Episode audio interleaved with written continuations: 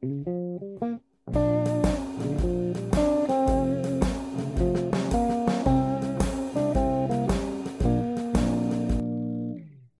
Sunt George Bonea. Salut! și acum fac asta împreună cu profesorul universitar, domnul Radu Sorin Văcăreanu. Vă mulțumesc frumos pentru că ați acceptat invitația mea, care de fapt a venit prin terți, dar bă, da proste celor care v-au propus. Să știți că ați fost un, un fel cerut la podcastul ăsta, ceea ce spune, spune multe despre wow. dumneavoastră. Și voiam să vă întreb ce, ce faceți, cum sunteți în perioada asta cu pandemia și cu predatul de acasă? A, mulțumesc frumos. Ok, ok. S-au întâmplat niște lucruri extraordinare. Pe un fond uh, negativ până la urmă, da? că nimeni nu e fericit în toată perioada aceasta, dar s-au întâmplat niște lucruri extraordinare. Învățământul, cel puțin, pot să spun școala noastră, a dovedit o capacitate extraordinară de, de adaptare. Adică, într-o săptămână, totul s-a, s-a mutat în online. Și a fost ce... ușoară mutarea asta? Adică... Foarte dificilă. Foarte dificilă ah. din punct de vedere al, al reglajelor, așa, în interacțiunea cu, cu studenții. Deci trec peste dificultățile tehnice, că a, platformele astea sunt foarte bine puse la punct și uh, pot multe. Pot extraordinar de multe. Am aflat și noi cât de multe pot într-un timp foarte, foarte scurt, dar uh, modul în care interacționezi, modul în care îți, îți, îți pregătești interacțiunea cu studenții e mult mai complicată. În sensul că acolo, față în față, ai posibilitatea aceea de a privi tot timpul în ochi, vezi exact uh, unde ai patinat, unde n-ai explicat ce trebuie, unde ai uh, plutit așa pe lângă subiect Uh, studenții reacționează uh, rapid uh, și, să spunem așa, ca interacțiune vizuală, dar și ca interacțiune verbală. Pe când așa trebuie să te gândești de 10 ori ce scrii pe un slide, cât de explicit e ceea ce scris pe un slide, cum însoțești mesajul scris cu mesajul vizual. Că interacțiunea asta, cum ne uităm noi doi acum uh, unul la altul, e extraordinar de importantă. Dar nu poți să te uiți în același timp la 50, 60, 100 de, de persoane pe care le ai la un moment dat în același timp. Dar uh, așa, overall, lucrurile au mers, au mers foarte, foarte bine. Eu sper că și din punct de vedere al, al, al studenților. De altfel, feedback-ul pe care îl avem este mai degrabă pozitiv. Bineînțeles, sunt și uh, Uh, lucruri care nu au funcționat cum, uh, cum uh, trebuie, dar pe ansamblu este, este ok. Bineînțeles că îmi, îmi, îmi, îmi doresc să mă întorc să mă întâlnesc fizic cu... Păi asta voiam să vă întreb. Poate să da. fie asta un semn că pe viitor lucrurile se vor schimba în modul în care se predă? Adică să se recurgă la mai multe ore online? E posibil, dar undeva acolo în străfundul rămâne niște ființe foarte, foarte sociale la care interacțiunea aceasta față în față contează, contează enorm. Adică nu știu în, în ce măsură pe termen uh, scurt, nu, dar pe termen mediu pot să apară niște fenomene de, de înstrăinare, așa, până la urmă, în momentul în care nu ai o interacțiune de aceasta directă. Noi am luat-o ca, să spunem, ca un exercițiu, da, ok, deci am, am învățat că se poate online, cu toate că înainte spuneam că nu se poate online, se poate, și ingineria se poate online, dar uh, nu mi se pare soluția uh, cum să, exclusivă în nici într-un caz. Dacă va fi nevoie din, din toamnă să mergem pe un sistem mixt, uh, așa cum prefigurează universitățile din Marea Britanie sau universitățile din... A, deci se pune problema de o schimbare în direcția asta. Uh, atâta timp cât plutește această incertitudine uh, și care e o incertitudine nu aleatorie, epistemică în străfundurile ei, așa, uh, cât plutește această incertitudine, trebuie să îți pui problema. De altfel, cred că așa se va opera, se va opera cu niște scenarii. Dacă în toamnă va fi așa, vom face așa, dacă în toamnă va fi așa, vom face într-un alt mod. Dar, bineînțeles, repet ceea ce am spus, îmi doresc enorm să ne întoarcem la școală și să mă întâlnesc chiar cu, cu, cu studenții. Adică era rațiunea noastră de a fi.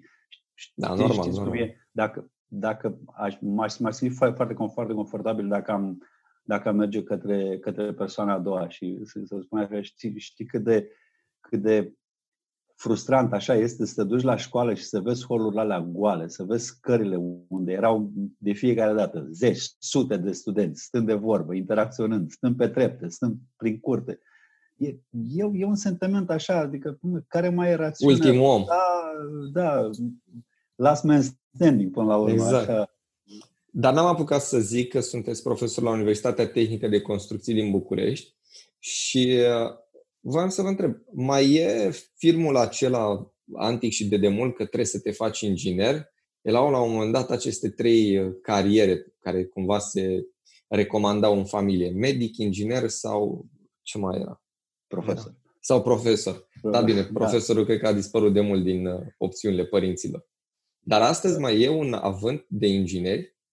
Uh, nu proporțional cu nevoia.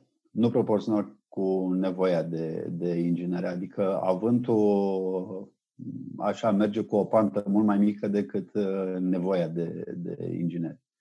N-am știut că Eu... este o nevoie de inginer mai mare decât se livrează acum în piață. Mult mai mare. Enormă, enormă, absolut uh, enormă. Adică, uh, cam, cam toate, cam toate ingineriile, cam toate ingineriile uh, sunt vânate de angajatori și copii, ca să le spun așa frumos, că sunt studenții noștri și sunt dragi, uh, copiii sunt, uh, să spunem, uh, racolați din timpul, uh, din timpul școlii.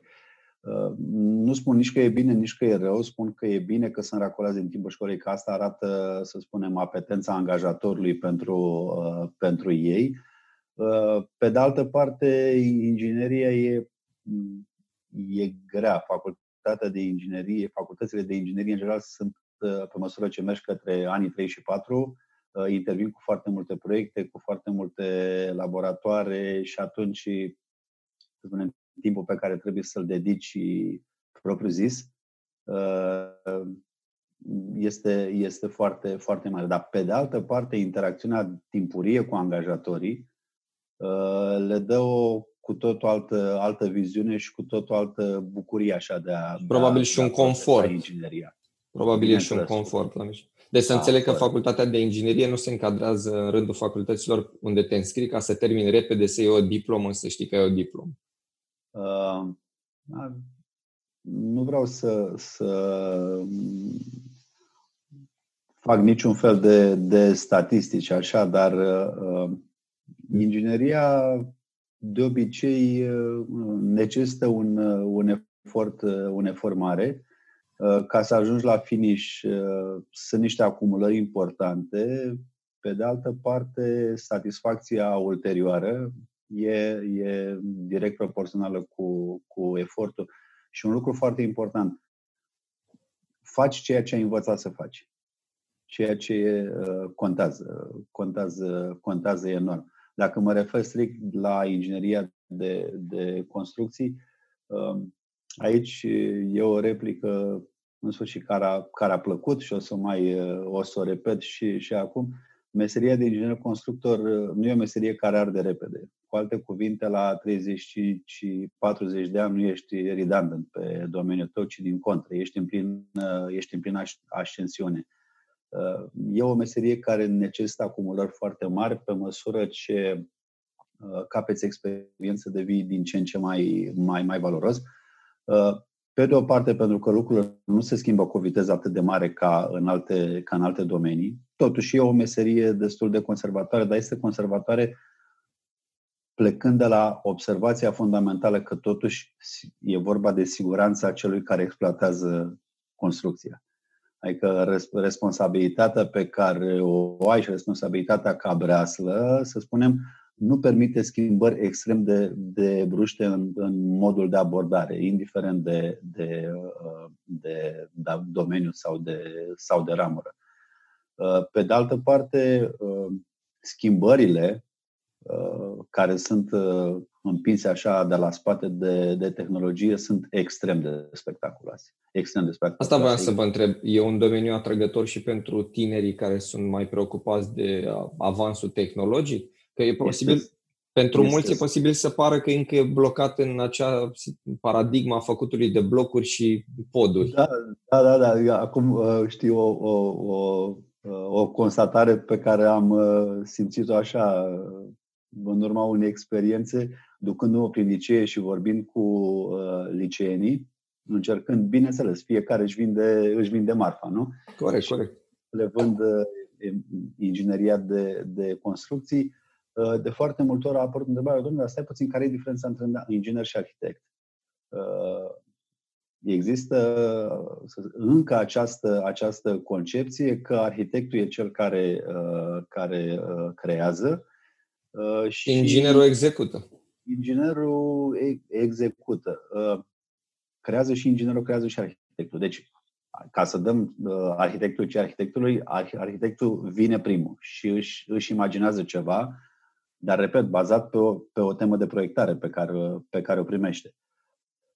Apoi, acel ceva visat de arhitect este materializat, să spunem, într-un obiect care respectă toate cerințele de siguranță, de confort, de uh, uh, utilizare în, în, în uh, acord cu funcțiunea, da?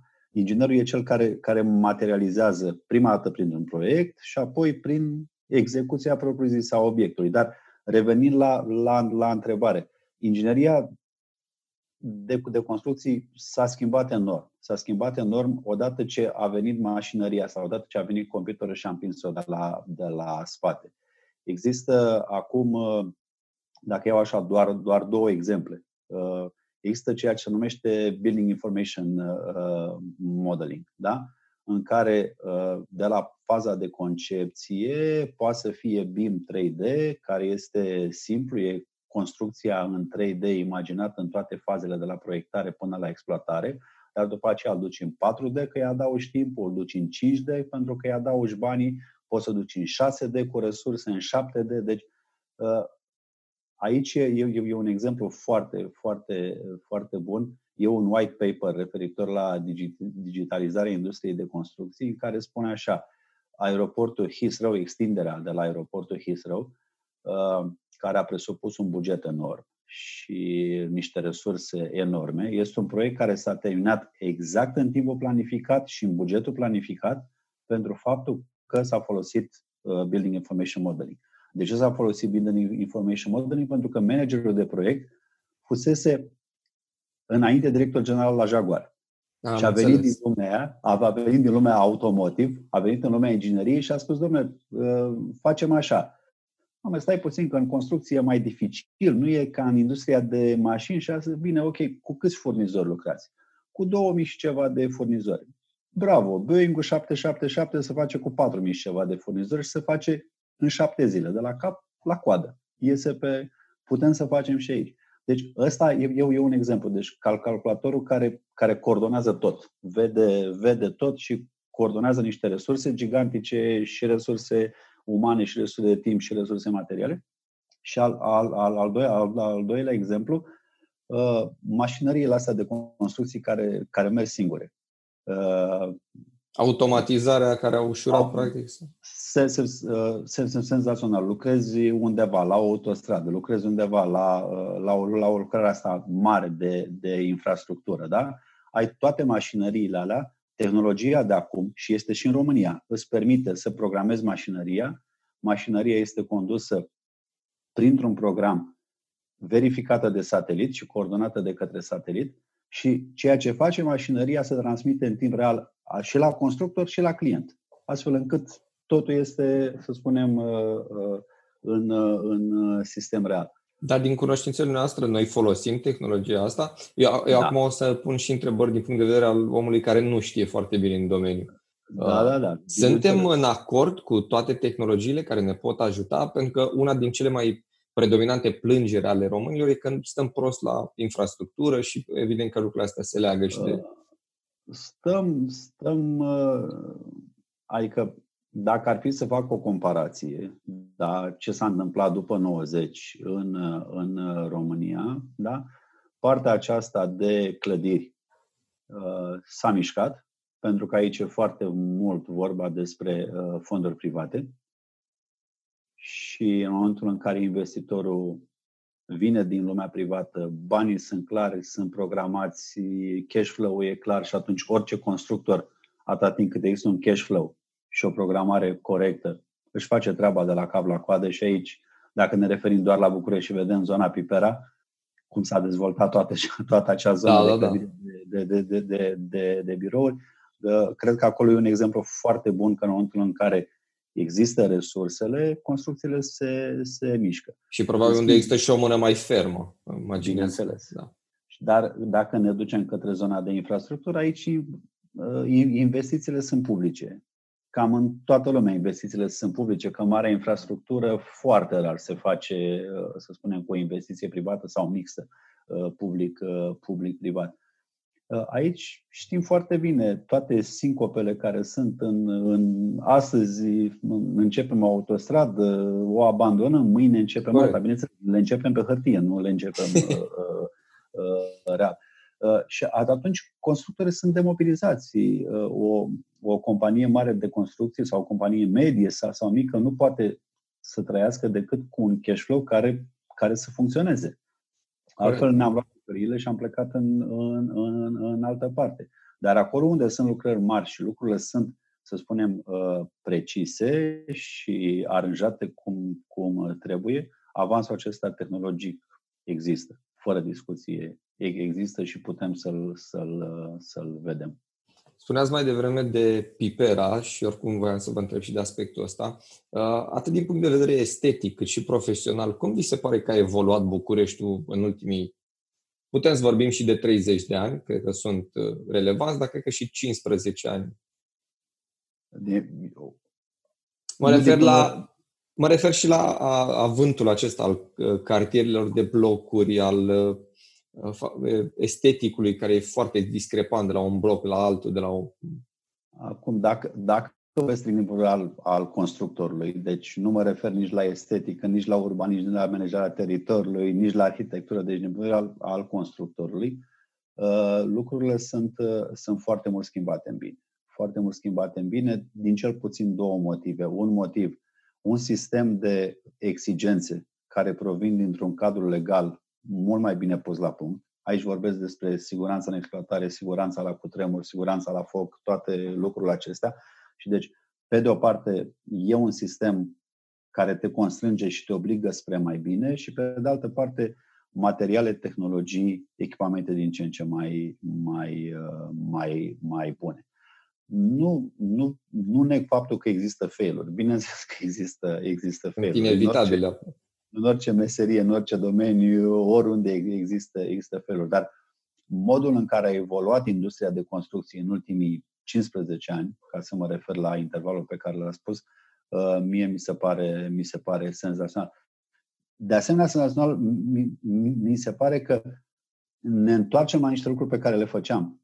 Uh, le-am abandonat în anii 90 și uh, dau așa niște, niște exemple foarte, foarte simple. Prefabricare. Da?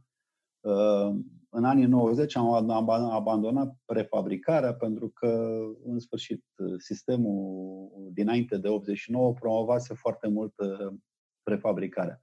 Acum, mari constructori, cel puțin pentru clădiri industriale, da, merg foarte mult pe prefabricare, pentru că lucrurile sunt mult mai bine ținute sub, sub control. Ai o fabrică în care faci casa pe bucăți, o aduci pe șantier, o asamblezi, timpul de lucru e mult mai, uh, mult mai scurt, uh, erorile sunt uh, mult mai rare, toleranțele cu care lucrezi sunt mult mai, mult, mult mai bune, calitatea e mult mai bună. Adică una e să faci ceva într-o fabrică, alta e să faci pe, pe, pe șantier. Acum vreo doi ani de zile am fost la o, la o întâlnire și era o firmă mare de prefabricate din Spania și spunea noi am reușit per performanța de a avea cabinele acestea de baie complet prefabricate, venim doar, le instalăm și uh, în sfârșit, un modul întreg din clădire este făcut mult mai repede. Într-o zi. Ok, și noi făceam lucrul ăsta. Și noi făceam lucrul ăsta, dar l-am, l-am, l-am uitat. Adică uneori e foarte, foarte, foarte bine să te mai uiți puțin în urmă și să spui hm, chestiile să iei chiar ce era bune. bun. Exact, exact. Chestiile la chiar erau, uh, chiar, chiar, chiar erau bune, pentru că una e prefabricarea de acum 40 de ani, alta e prefabricarea din ziua de azi, în care ai imprimante 3D și care îți fac tot ce trece prin minte. Dacă e să dăm un alt exemplu de tehnologie care vine peste noi în domeniul acesta al, al, al construcțiilor. Corect. Am, uh, am văzut că în timp de șase ani ați fost director al Centrului Național pentru Reducerea Riscului Seismic și oricum în uh, CV-ul dumneavoastră aveți foarte multe trimiteri la, și specializări în această direcție. Uh, eu întreb în calitate de bucureștean anxietat de ideea că vine un cutremur și cade tot orașul.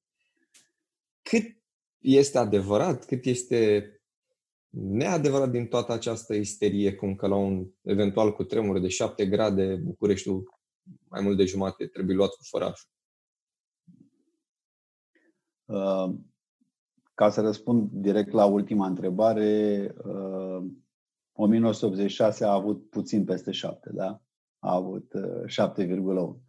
4 martie 77 a avut 7,4. Da? N-a căzut tot Bucureștiul și nu, nu se pune problema așa. Dar uh, sunt câteva, câteva, uh, câteva lucruri. În primul rând, există spunem, această, această credință naivă, da? că riscul seismic este reprezentat de cele 300 și ceva de clădiri care sunt pe listă, clădiri clasificate risc seismic 1. Lista aceea care e... Da, acelea cu bulină exact, celebre. Exact. Bulin, da, bulina, bulina. Uh, știți, e, la, e ca la COVID acum. Uh, avem uh, 20 ceva de mii de persoane infect, uh, testate și com, confirmate uh, ok, asta nu înseamnă că ăștia, ăștia suntem toți, da? Uh, da pentru da. că n-ai testat toată, toată populația. La fel și aici. Uh, s-au făcut niște expediții tehnice, expedițiile acelea tehnice au pus pe acea listă 300 și ceva de, de clădiri. Altă clădire nu înseamnă că e sănătoasă. Uh, înseamnă că n-a fost la doctor încă. Uh, dar asta nu înseamnă că trebuie să toate clădirile la, la doctor. Sunt câteva categorii de clădiri uh, care au dovedit că au probleme și aici mă refer în special la clădirile înalte din București construite între cele două războaie mondiale. Motivul e foarte simplu. Nu exista niciun fel de normă de proiectare la cutremur, nu era niciun fel de concepție de proiectare la, la cutremur și materialele erau de calitate foarte slabă. Știți că la 4 martie 28 din cele 32 de clădiri care s-au prăbușit, 28 erau din tipologia aceasta. Deci avem dintr-o dată un prim, un prim uh, diagnostic. Apoi, există, uh, să spunem, un moment de referință, momentul de referință 1977, da? Uh, dacă vorbim și de un aspect pozitiv, dacă poate fi un aspect pozitiv în producerea unui cutremur atât de catastrofal cum a fost cel la 4 martie, uh, a schimbat cu totul paradigma de, de proiectare și de concepere a clădirilor. Până, momentul, până la 4 martie 77, lucrurile erau luate așa, cum să spun, uh, într-un mod în care, da, se pot produce cu tremure în România, se pot produce cu tremure în București, dar nu sunt chiar o nenorocire. 4 martie arăta că poate să fie o nenorocire. Și asta, practic, ce înseamnă? Că toate blocurile, sau o mare parte din blocurile construite înainte de 77 ar, s-ar încadra într-o oarecare măsură, într-un grad de risc? cu, uh, cu următoarele observații. 4 uh, martie 77 ne-a arătat, uh, să spunem, niște vulnerabilități la anumite categorii de clădiri de locuit făcute înainte de 1977. Fondul construit s-a comportat extraordinar de bine. Fondul construit, să spunem, cel făcut după, după război. Pentru că dacă facem o socoteală simplă, din clădirile noi, în 77, uh, doar trei au avut de suferit. Aceste trei clădiri au însemnat 0,17 la mie din fondul construit nou. 0,17 la mie este, este da, foarte e. puțin. Este, este, este foarte, uh, foarte puțin. Uh, și spuneam că între acele clădiri sunt câteva tipologii care au dovedit că pot să aibă probleme, dar nu numai la noi, în toată lumea. Dau un exemplu. Clădirile acelea pe care le regăsiți de-a lungul marilor bulevarde, cum e Ștefan cel Mare sau Mihai Bravu, clădiri care la parter au spații comerciale și în etaj au, au apartamente. Pentru faptul că la parter există spații comerciale, atunci trebuie asigurat un open space acolo. Asta înseamnă că e un sistem doar cu stâlpi, uh, uh, un parter mai înalt, pentru că spațiul comercial are nevoie de o înălțime mai mare decât uh, înălțimea apartamentelor și de la etajul 1 încolo încep pereți de beton armat. Deci e ca o, un uriaș pe, pe picioare de lut. Da, da, da corect. Și am avut un exemplu, blocul de la Lizeanu, Universitatea lui Lizeanu cu Ștefan cel Mare, care era din tipologia aceasta și a venit în genunchi. Deci nu s-a prăbușit, dar a venit în genunchi în, în 4 martie. Ulterior a fost, a fost demolat tronsonul, tronsonul respectiv. Vestea bună este că aceste tipuri de clădiri, exemplu pe care l-am dat, pot fi, le, se poate îmbunătăți comportarea la cutremur într-un mod mult mai puțin invaziv decât clădirile acelea făcute între cele două războaie mondiale cu regim mare de înălțime. La clădirile alea, uh, proprietarii sunt, uh, sunt uh, de foarte multe ori nemulțumiți de faptul că intervențiile sunt foarte invazive. În sensul că le ia din spațiu? Din... Le ia din spațiu, le blochează spații. Problema este că, de fapt, la o astfel de clădire, tu trebuie să vii cu un sistem structural de rezistență complet nou. Deci pur și simplu e ca și cum n-ar fi avut și face altul. Și atunci trebuie Și cum să... nu ai unde să-l faci? Îl faci înăuntru. Da, exact, îl faci exact, înăuntru exact. și lângă la pe, vechiul. Pe când la clădirile acestea despre care pomeneam cu spații comerciale la parter, printr-o intervenție mai, uh, să spunem, mai invazivă în parter, dar o intervenție foarte puțin invazivă în etaje și în, în demisol, poți să le pui în, în, în uh, siguranță. Uh, deci, și din cunoștințele noastre se fac astfel de... Um, dacă ați promenit de, de proiectul uh, pe care l-am avut uh, cu uh, Japonia. Da, da, da. A fost perioada 2004-2009, cred că a fost cea mai frumoasă perioadă din punct de vedere al, al colaborării acestea în domeniul ingineriei seismice. Japonii sunt niște profesori de inginerie seismică. Asta e. Au e și clar. foarte multe seisme exact, de la care exact. să învețe. Și au și, au și seriozitatea și determinarea necesară să ia lucrurile de la cap la coadă să le pună în, în, în, în ordine. Aici fac o paranteză. La un moment dat au spus am lansat programul de consolidare a, al, a școlilor. Ok. Și câte școli consolidați? În prima etapă 7000 Cam, cam așa, știi? Când, când se așează la, la drum, se așează la drum foarte, foarte serios. Și în cadrul proiectului cu, cu japonezii, împreună cu ei, am făcut un fel de soluție tip de, de consolidare pentru aceste, aceste clădiri, în care aveam o intervenție în parter, apoi pe etaje din ce în ce mai puțin, având în vedere că parterul la vremea, la vremea respectivă aparținea de cele mai multe ori autorității locale, și atunci era simplu să intri în, în parter. Între timp a venit această oportunitate cu reabilitarea termică și uh, lumea a fost mult mai interesată de uh, reabilitarea termică, care, într-adevăr, dacă o privești pe termen scurt, da, îți reduce foarte mult uh, factura la energie și așa mai departe și e un câștig imediat. Câștigul acesta cu tremurul... E ca la cu fumatul. Exact, exact. Nu știi da, dacă dar, vine... Dar nu fi chiar la mine. Dar nu exact, fi chiar, nu la, fi mine. chiar la mine. Adică nu mă, nu mă nimeri chiar. Pentru că, așa cum, cum, cum spuneați, la japonez sunt foarte dese cu tremurile și atunci se menține, uh, să spunem, starea de alertă colectivă foarte, foarte bine. La noi memoria colectivă funcționează ca orice memorie colectivă cu urcușuri și coborâșuri. Da? În momentul în care Uh, să spunem, ai mai avut un cutremur în 86, dar nu s-a întâmplat mare lucru, ai mai avut două cutremuri în 90, dar la fel nu s-a întâmplat mare lucru. Generația care a prins 77 devine din ce în ce mai, mai firavă numeric, așa, ca să, ca să, care a prins conștientă 1977. Deci nu mai vorbesc de 1940.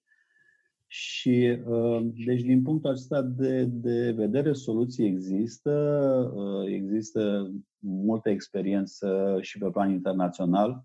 Uh, aici dau un exemplu, deci în California există un, un Executive Act care vine de la uh, guvernatorul Californiei, care spune toate aceste tipuri de clădiri despre care pomeneam înainte, în care parterul e mai slab decât etajul, trebuie să fie consolidat în intervalul cu tare de, de timp. Acum, uh, constrângerea de unde vine? Constrângerea vine de la asigurări. Că în momentul în care în California vine asigurătorul și spune uh, n-ai consolidat, uh, ok, prima ta de asigurare devine atât. Da, da, da. Sau dacă ai consolidat prima ta de asigurare devine atât și atunci orice investitor când face o analiză de asta simplă de cost-beneficiu, mai bine cheltuiesc acum ceva decât și mă și păzesc decât să plătesc niște prime de asigurare halucinant de, de, de, de mari. Dar în, încă un lucru aș vrea să mai, să mai spun aici, tot la fel mă, mă, mă autocitesc cu un lucru care, care a plăcut la fel.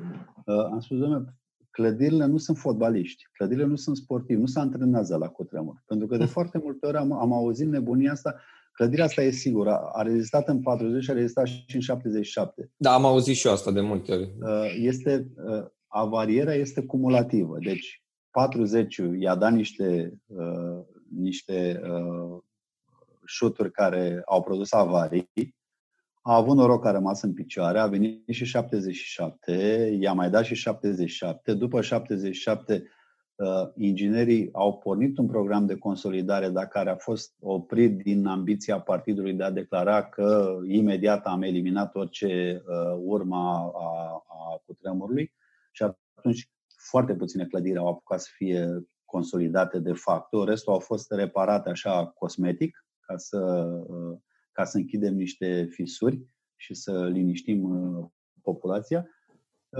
următorul cutremur mare va veni pe, pe, pe, pe un fond slăbit. Uh, adică. Probabil oamenii la... au impresia că au dezvoltat anticorpi. Da, da, da, da e, ca la, e ca la, ca la Ronaldo săracul, nu? Intră, l-au cotonăgit un meci și îl, îl, îi dau așa niște uh, analgezice, intră în meciul următor și când i-au dat la tendon, l-au scos din, uh, din joc. La fel și aici. Deci au, au luat doar niște analgezice, dar nu nu și-au rezolvat uh, problema, problema de, de fond. Eu am ținut să vă întreb de chestia asta pentru că știu că este un subiect, mai ales acum când suntem în an electoral, dacă se vor mai ține alegeri. Întotdeauna, cel puțin în București, uh, clădirile cu bulină devin uh, da. subiect da. electoral. Și de uh, Asta e, e, e corect să discutăm despre clădirile cu bulină, dar pe de altă parte, restrângerea discuției doar la clădirile cu bulină face rău de ce nu discutăm despre școli? Adică de ce discutăm Sim. tot timpul despre... Sincer, niciodată n-am auzit despre școli. Nu există, adică, există școală cu bulină? Discutăm despre proprietate privată, nu? Discutăm despre proprietate privată în care, uh, să spunem, uh, statul este chemat să, inter, să intervină. Statul s-a angajat. Deci statul, prin ordonanța 20, în 94, a spus, eu le rezolv. Deci e o responsabilitate pe care și-a luat-o statul asupra proprietății private. Dar, în același timp, sau mai presus de atât, statul are responsabilitate pentru clădirile publice. Da? Deci, atâta timp când nu o să avem o investigație completă pe toate școlile din București, să spunem, domnule, uite, din uh, 300 și ceva de clădiri sau 500 sau, dacă mai aduc în minte, în București sunt câteva sute de clădiri, clădiri, deci nu mă refer doar la școli, pentru că școala poate să aibă două, trei clădiri și așa mai departe, sunt câteva sute de, uh, de clădiri. Uh, în momentul în care o să avem un diagnostic pe ele, uh, atunci uh, cred că acela e, e subiect într-adevăr de, de, de, de discuție. Când o să avem un diagnostic pe spitale, acela e un subiect de discuție și acolo statul trebuie să fie primul. Da? Pentru că menținând această, această discuție doar în zona clădirilor cu bulină, da? e ca și cum uh, toate celelalte ar fi ok. Păi chiar așa ai, ai impresia, ai impresia că da, toate exact. clădirile sunt ok, doar alea cu bulină sunt problemă. Da, adică și de multe ori mi se întâmplă, primesc, primesc diferite mesaje și spune uite, ai văzut că apartamentul ăsta este pe Airbnb dintr-un bloc care este cu bulină.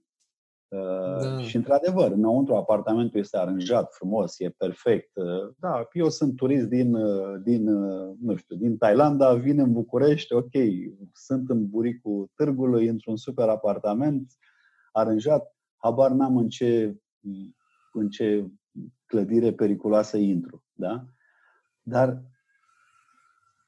nu, nu e ok, dar în, în același timp n-ai cum să intervii ca, o, ca atâta timp când nu există, să spunem, o reglementare asumată de statul român în care să spună uh, apartamentele din blocurile cu bulină roșie nu pot fi închiriate sau nu pot fi, uh, să spunem, uh, date în scop uh, comercial, n-ai ce să faci. Ok, apartamentul e pe uh, Airbnb.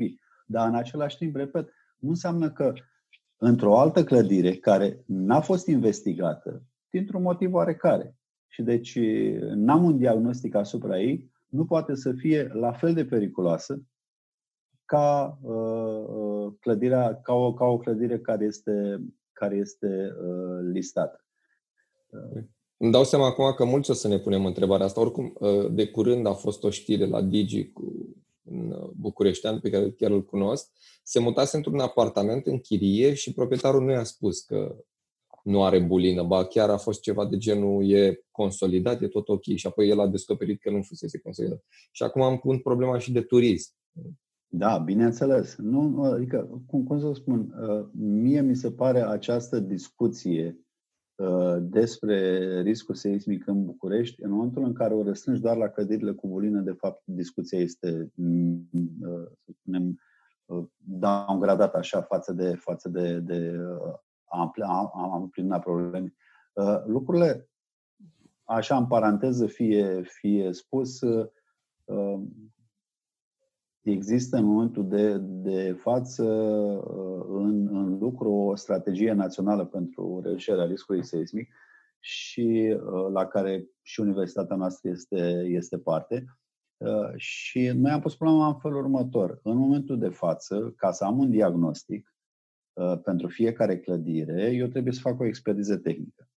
Deci e ca la, ca la COVID, trebuie să fac PCR-ul. Da? Da. Uh, PCR-ul uh, este sau PCR-ul clădirii, cum ar fi expertiza tehnică, e consumatoare de timp, e consumatoare de bani.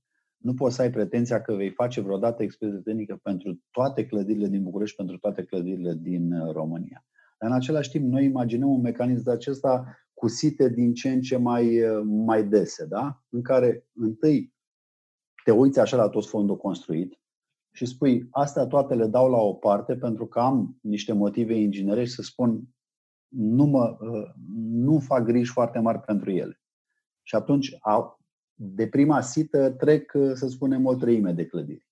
Pentru treimea asta de clădiri pot să fac o inspecție vizuală rapidă, în care să spun, uh, uite, aici sunt niște semne de degradare care pot să fie de la cutremur, pot să fie de la uh, fundații, pot să fie de la uh, alte, alte motive. Și am trecut de a, de a doua sită. Și în loc să am uh, 100 de clădiri, ajung în ultima sită cu 6 clădiri. Dar pentru alea 6 clădiri mă duc și fac uh, expertiza. Da? Da. Uh, deci e ca și cum, uh, domnule, eu n-am niciun semn, deci n-am niciun motiv să mă duc să-mi fac PCR-ul, uite, mă ustură puțin în gât, uh, mă duc la medicul de familie, ăla îmi spune, ar fi bine să-ți faci PCR-ul sau nu, du-te și ia paracetamol și uh, culcă-te. Deci ceva de, de, de genul ăsta. Adică nu, nu vreau să creez nici, nici, o, nici o clipă impresia că toate clădirile sunt periculoase, sau nicio clădire nu este periculoasă. Nu, e, e un triaj, trebuie să fie un triaj exact ca la spital, ca la, ca la internare. Tu mergi pe linia verde, tu mergi pe linia galbenă, tu te duci pe linia, pe linia roșie.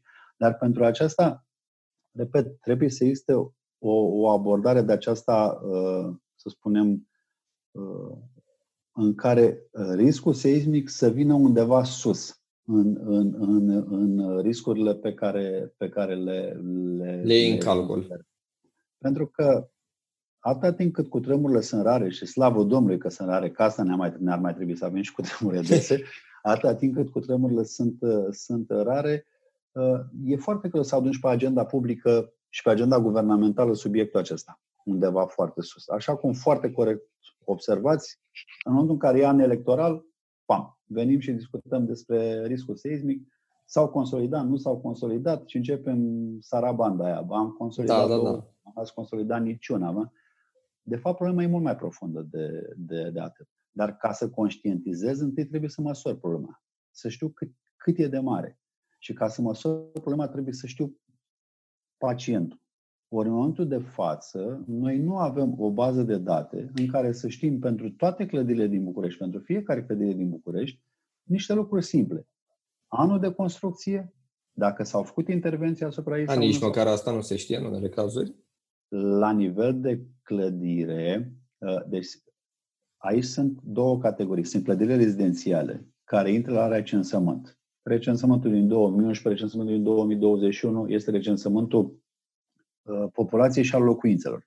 Deci pentru clădirile de locuit, lucrurile astea se știu la nivel de Institutul Național de Statistică pentru că s-a făcut recensământul. Dar pentru clădirile nerezidențiale nu există o bază de date unitară. Ah. Uh, după știința mea, Ministerul Educației este, uh, are o astfel de, de bază de date dezvoltată în ultimii 5-6 ani, ceea ce e lăudabil. Deci să știe la Ministerul Educației pentru fiecare clădire, uh, anul în care s-a construit, dacă s-au fost intervenții, care e materialul din care este alcătuită clădirea, care e regimul de înălțime, suprafață, număr de elevi, că e foarte important. E foarte important. Adică eu pot să spun, școala aia are risc seismic foarte mare, dar în școala aia nu mai învață niciun copil. Sau copiii au fost mutați la o, la o da, altă da, da.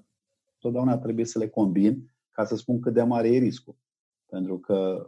Ca să știi în esență dacă e nevoie de o investiție sau nu. Exact, exact, exact. Corect. Da. E, e... Uh, i-am anunțat și pe cei care ascultă de obicei podcastul că urmează să veniți ca invitat și au venit câteva întrebări. Uh, și uh, să vedem ce, ce curiozități au și ascultătorii. Uh, da. Robert spune în felul următor, dacă din punctul nostru de vedere inginerii ar trebui să ia atitudine în momentul în care sunt trimiși la proiecte a căror autorizație s-a obținut ilegal sau unde există bănuieli. Deci, practic, ar trebui inginerul să aibă puterea de a decide dacă vrea să lucreze pe un proiect sau nu? Cred că e mai și o întrebare de etică. Uh, depinde de nivelul de informație la care, la care, acces, la care are acces inginerul. Uh, dacă, uh, să spunem, uh, are acces la informația în totalitate și vede că e un lucru grav acolo pentru care am constatat niște probleme, din punct de vedere etic este să mă retrag de la, de la lucrarea respectivă. Dar aici, repet, vorbesc din postura celui care are confortul că e profesor la facultate și da, nu da, implicat da. direct în, în, în, în piață. În momentul în care ești implicat direct în piață, lucrurile sunt mult mai complicate de, de atât. Dar așa, ca o privire, să spunem, obiectivă și lipsită de orice fel de constrângere, răspunsul este mai degrabă nu, mai degrabă faci, faci altceva. Da, corect. Care sunt cele mai des întâlnite hibe ale clădirilor recent construite în România? La clădirile de da. birouri sau la blocurile de locuințe? Cred că, uh, cum se spune, diavolul stă în detalii. Uh, noi am avut un, un, un profesor foarte drag la, la școală, s-a prăpădit câțiva ani în urmă, care spunea așa pe un ton foarte graseiat, dragul meu cu tremur te omoară o singură dată, problemele de zi cu zi te omoară permanent. Ehm, cred că sunt problemele astea eh, care vin dintr-o aplicare incorrectă a unei tehnologii sau din aplicarea unor materiale mai ieftine eh, și mai, mai nepotrivite decât materialele din, eh, din proiect și provin în special de la lipsa, să spunem, unei etanșietăți la apă că e vorba de apă care vine de jos sau e vorba de apă care vine de sus, se pare că apa care vine de jos face mai multe probleme decât apa care, care vine de, uh, de sus. Pentru că, totuși, Bucureștiul, acum eu mă refer strict la București, pentru că îl, îl, îl cunosc. Nu? Uh, e un oraș la care pânza de apă freatică e destul de sus, clădirile sunt din ce în ce mai înalte, ele fiind din ce în ce mai înalte au nevoie de, uh, să spunem, uh, mai multe subsoluri, deci trecem dincolo de uh, nivelul pânzei și atunci apar probleme cu apa care vine de jos în sus. E, e, o, e o problemă care, așa cum spuneam, uneori provine din aplicarea necorespunzătoare a unei tehnologii sau din materiale. Dar mai există aici o, o, o, o hibă. Uh, știți, în momentul de față, proiectarea se vede ca un rău, ca un rău necesar. Adică, domnule, n-am ce să facă, mă obligă legea să fac uh, proiect. Proiectul e certificatul de naștere, da? Deci, uh, cum am, uh, cum am conceput clădirea respectivă. În care dau 3 lei pe proiectare, 3 lei te aștept să, să, să Corect.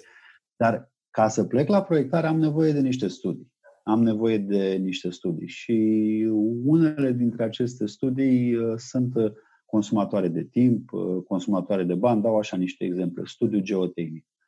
E important, este extrem de important, pentru că, repet, probleme date de tasări, fundații, infiltrații de apă vin de păi, aici. Să înțeleg o chestie. Și tu nu ești obligat când construiești să ai toate aceste studii? Ba da, dar, ah, okay. dar repet, dacă dai 3 lei, 3 lei primești. Ah, ok. Deci e o chestie și, că poți să le și... și... Există o apetență pe, pe, pe, pe piață uh, redusă. E, e, e adevărat, dar este o, o, o apetență pentru astfel de, de studii, să spunem, superficiale.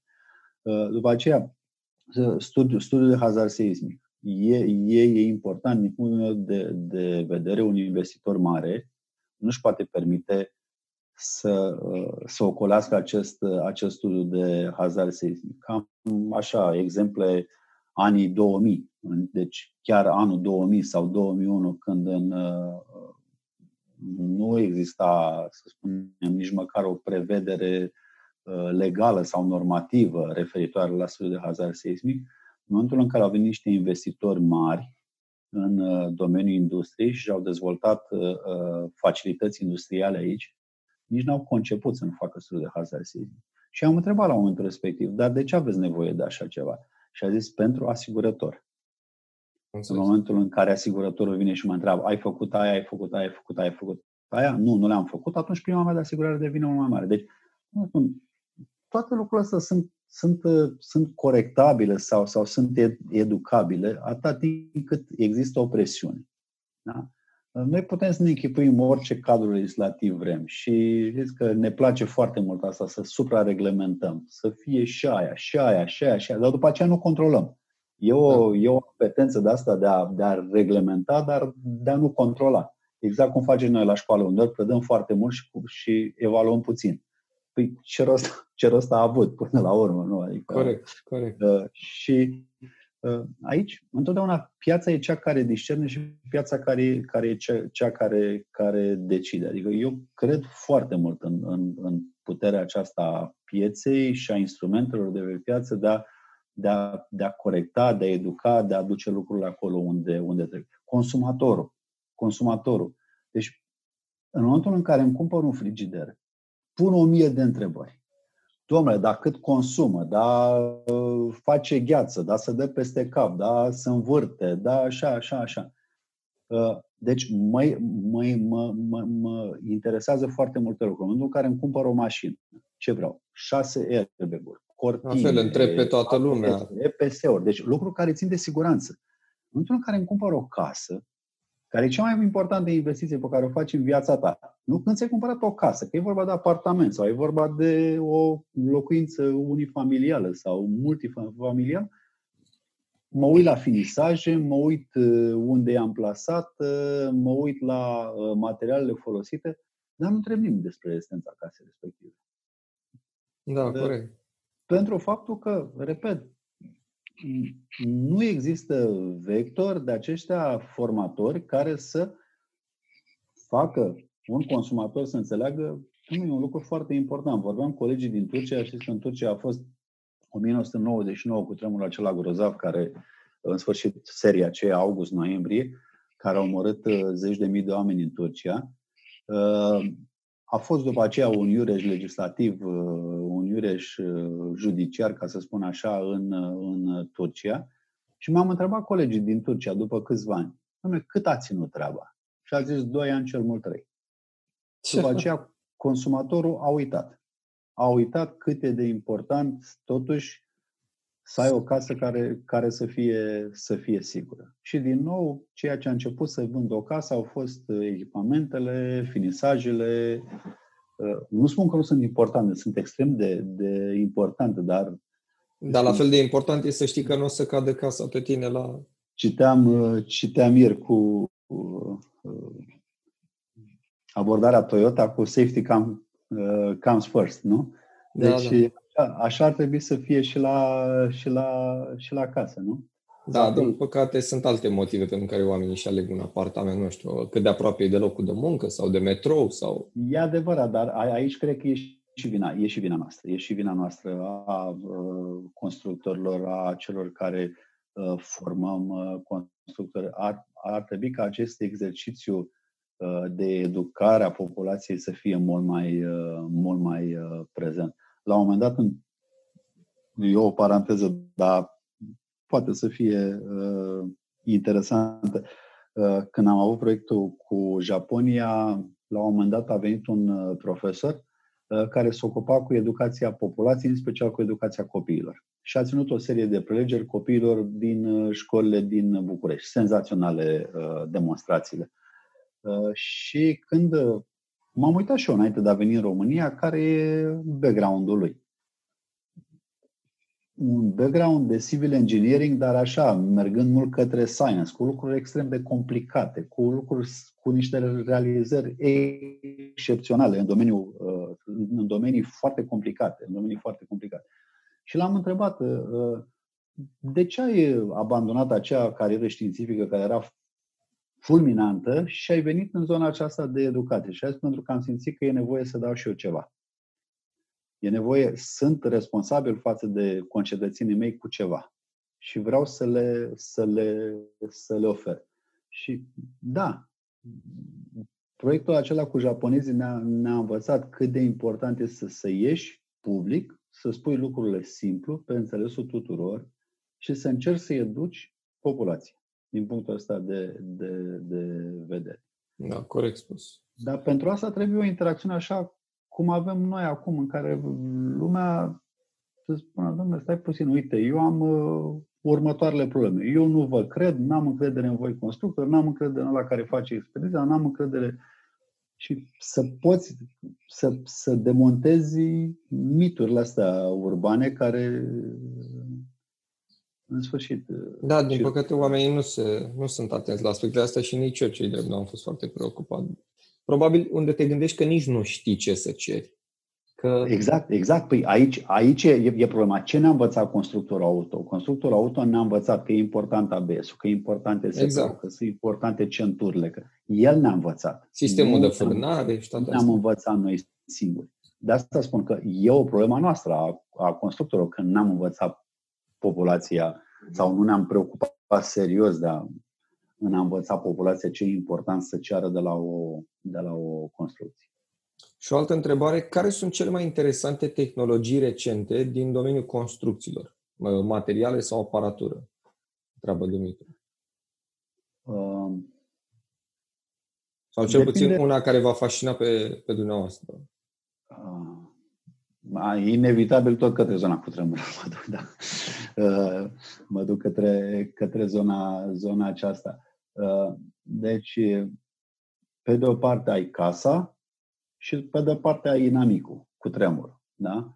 Deci, poți să faci casa din ce în ce mai puternică sau poți să slăbești inamicul cu tremur. Cum okay. poți să slăbești inamicul? Prin niște tehnologii de acestea. Una dintre tehnologii, de exemplu, se numește izolarea bazei. Uh, deci pui casa pe niște, uh, pe niște dispozitive care sunt uh, făcute din straturi succesive. Dau un exemplu doar, straturi succesive de cauciuc și oțel.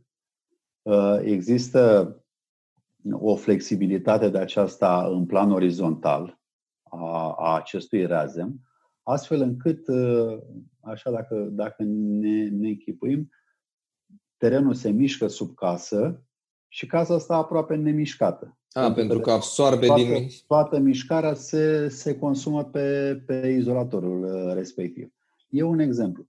Dar un exemplu și mai interesant este dacă ne gândim la un hula hoop, așa, uh, avem o clădire și undeva către partea superioară îi punem niște mase care în timpul cutremurului se mișcă defazate față de mișcarea casei. Și atunci, din compunerea celor două mișcări, casa se mișcă mult, mult mai puțin. Adică casa ar vrea să o ia către stânga, da, e împinsă de... vrea să o ia către, către dreapta și până la urmă ajung la o negociere așa și spun hai mai degrabă să stăm pe loc uh, împreună, că e mai, e, e, e mai bine așa.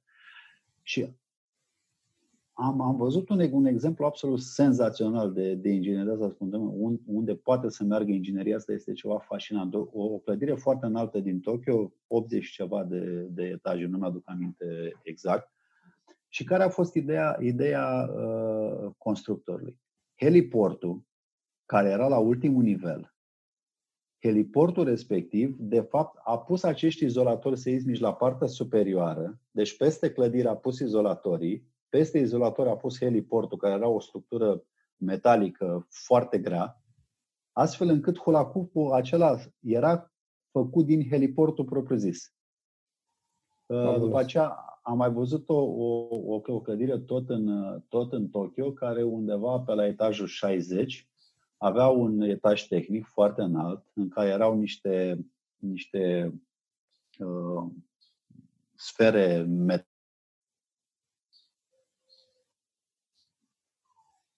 Ok, cred că s-a întrerupt sau ceva.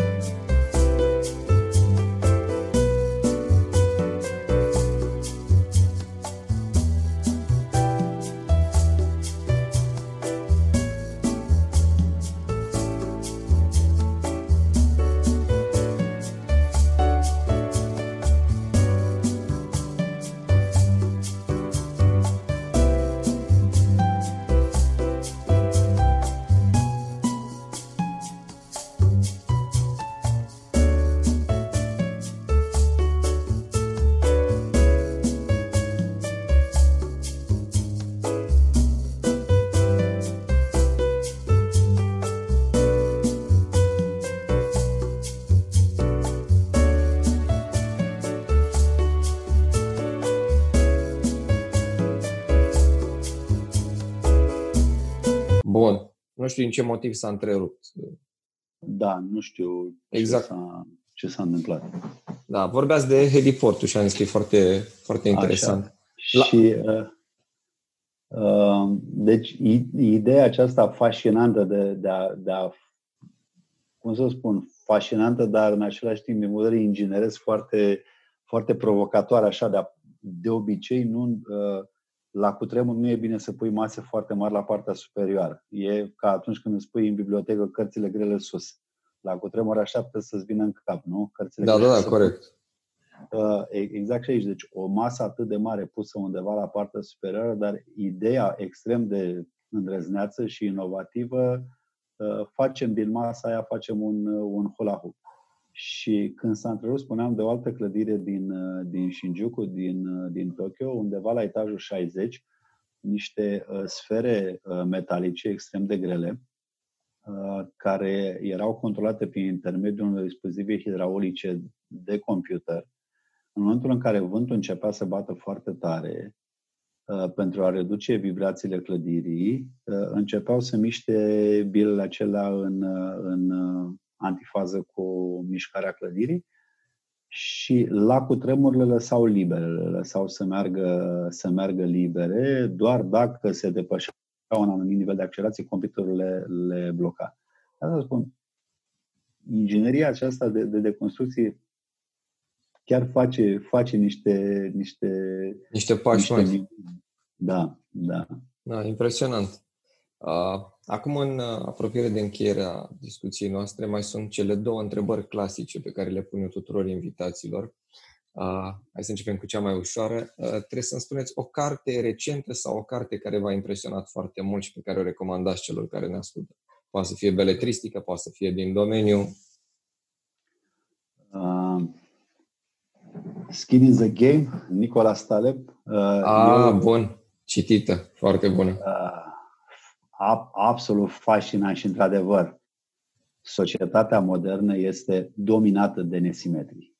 Dominată da. de, de nesimetrii și din cauza aceasta, uh, să spunem, cei care iau deciziile și care nu poartă responsabilitatea deciziilor pe care le iau. Foarte interesant că exact lucrul ăsta se resimte și în inginerie sau în... Peste tot, peste tot, absolut da. peste tot.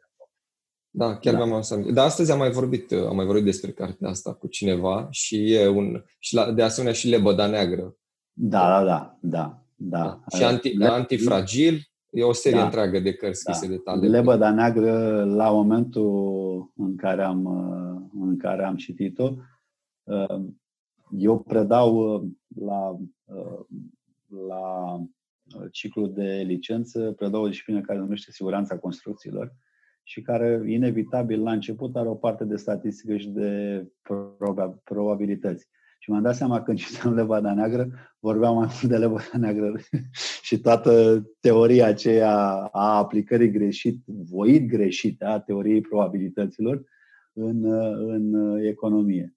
Uh, bine că noi nu ne-am jucat în inginerie așa cum s-au jucat. Uh, da, ar fi fost mult mai riscant. Atunci probabil ar fi căzut totul sau mare era, era, era un dezastru. Da, era da. un dezastru. Dar din punctul ăsta, da, Taleb e un autor senzațional.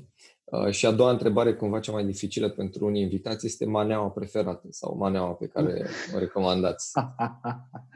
Aici e... Un podcast de hipsteri. Cărți da, și da. Acum, Uh, deci eu am, am doi prunci, uh, cel mare tocmai a făcut 27 de ani, cel mic are 24 Mulțumesc. de ani. Și mulțumesc frumos și în, și în copilăria lor uh, ne distram foarte mult pe seama, pe seama manelor. Între timp au ajuns și ei hipster și sunt petreceri la care, la care inevitabil ajung la, la manele. Dar dacă mi-aduc aminte, cea care ne distra cel mai mult era, uh, cred că se numea Sap Tranșee de război, cu Nicolae Guță, ceva de... Sap Tranșee de război? Da, nu știu, nu știu, ceva, ceva de, de, de, de genul acesta. Nicolae, uh, fac tranșee de război. Sau, sau, da, exact. Ce, da, știu că deci, erau, erau copii absolut cu gura la urechi, erau fascinați și... Abia aștept să o ascult. Întotdeauna aflu manele interesante de la oamenii care vorbesc. Numai nu am citit cu adevărat am, profund. Am, am citit reportajul acela foarte, foarte interesant după uh, cum îl chema, cum îl cheamă, uh, după, după ce a fost Romeo Fantastic la o, la o petrecere în, în Pipera. În Pipera? Uh, sau undeva în Ferentari? Nu, nu, nu, nu, nu, nu. Eu din ce mă aduc aminte, a, a fost la o, la o, la o petrecere, deci există in, inevitabil, adică sufletul nostru uh, care e balcanic. Uh, Influența otomană, spune cuvânt. Da, nu, nu, nu se poate. Și ca să continui așa, deci pruncul cel, cel mare e de o bună perioadă de, de timp în Olanda, lucrează, e inginer constructor. Și, de familie. Lucrează, lucrează acolo Uh, acum dau din casă și știu că mâine o să mă certe când uh, se va auzi emisiunea, dar când dau petreceri cu români, este inevitabil ca la, la finalul petrecerii să nu se ajungă la, la, la manele. Vai, și noi stăteam aici în deznădejde, crezând că îi ascultă doar uh, Johnny Răducanu. Da, și... da, da, da, da. Nu, Asta e... este. Asta, de-aia, de-aia ne plec valorile, ca să promoveze Da, dar, uh, cum să spun, fac, fac parte din, din, din, din viață, fac parte din cultura populară, nu sunt, uh, nu sunt fan, nu, dar în același timp uh, n-am avut niciodată vreo reacție vehementă față de, de cineva care, care e apropiat de o astfel de cultură populară. Nu, e, e cum le-am, mai, cum le-am mai spus eu unor prieteni la cât de eclectică e arhitectura Bucureștiului, ar fi ciudat să nu, măcar să exact, nu le exact, accepti pe lângă exact, tine. Exact, da. Sunt uh, la fel ca multe alte. Da. Uh, vă mulțumesc frumos pentru timpul acordat. Mi-a făcut mare, mare, mare plăcere. Și... Cei care vor să vă asculte, presupun că vă întâlnesc uh, din toamnă la Facultatea de Construcții. Da, îi, îi, îi așteptăm cu mare drag. Noi începem acum admiterea, începem pe 6, admitere exclusiv online, există pe www.utcb.ro, platforma de admitere în patru pași foarte, foarte simple se depun actele. Voi lăsa și eu link către... E o meserie foarte, foarte, foarte mișto. Foarte mișto. Îmi dau seama că am avut și eu ce să învăț la dumneavoastră și asta mi-a plăcut cel mai mult, dar cred că eu am o limită, că sunt destul de... Ai nevoie de multă matematică, presupun, am, nu? Am, am, am învățat și eu multe la noastră, că am, am urmărit uh, în ultima perioadă uh, și trebuie să recunosc că inteligența, umorul bat. Bă, bă, da. E, mulțumesc frumos. E pe teren solid, probabil. E bine consolidată da, da. clădirea de aia. Dar vă mulțumesc frumos și sper să ne auzim și cu o altă ocazie. Cu mare drag. Cu mare Zi drag frumos în continuare. Veniți la UTCB. Da? da. E cântecul ăla frumos. Dacă îi puneți un link cu... De ce A, îl caut. Îl caut. Alex Ștefănescu. Foarte mișto. Îl caut. Mulțumesc. Seară frumoasă. La fel. La revedere. Salutare. Bun. Da, deci cam așa cu, cu tremurele și cu universitățile și cu București și cu toate cele. Sper că v-a plăcut uh, conversația asta. Eu am învățat multe. Acum chiar încep să-mi pun probleme în legătură cu modul în care eu sau apropiații și aleg uh, locuințele. Ah, știu că trebuia să dau un premiu, știu că am de ales uh, de la acum trei podcasturi o cărticică sau ceva, o extragere de făcut, dar e deja târziu. Mâine mai facem o înregistrare cu un alt invitat foarte interesant. Așa că hai să ne dăm un pic de pauză și o să fie bine. Mulțumesc încă o dată invitatului, mulțumesc vouă că ați ascultat și că v-ați făcut timp și atât.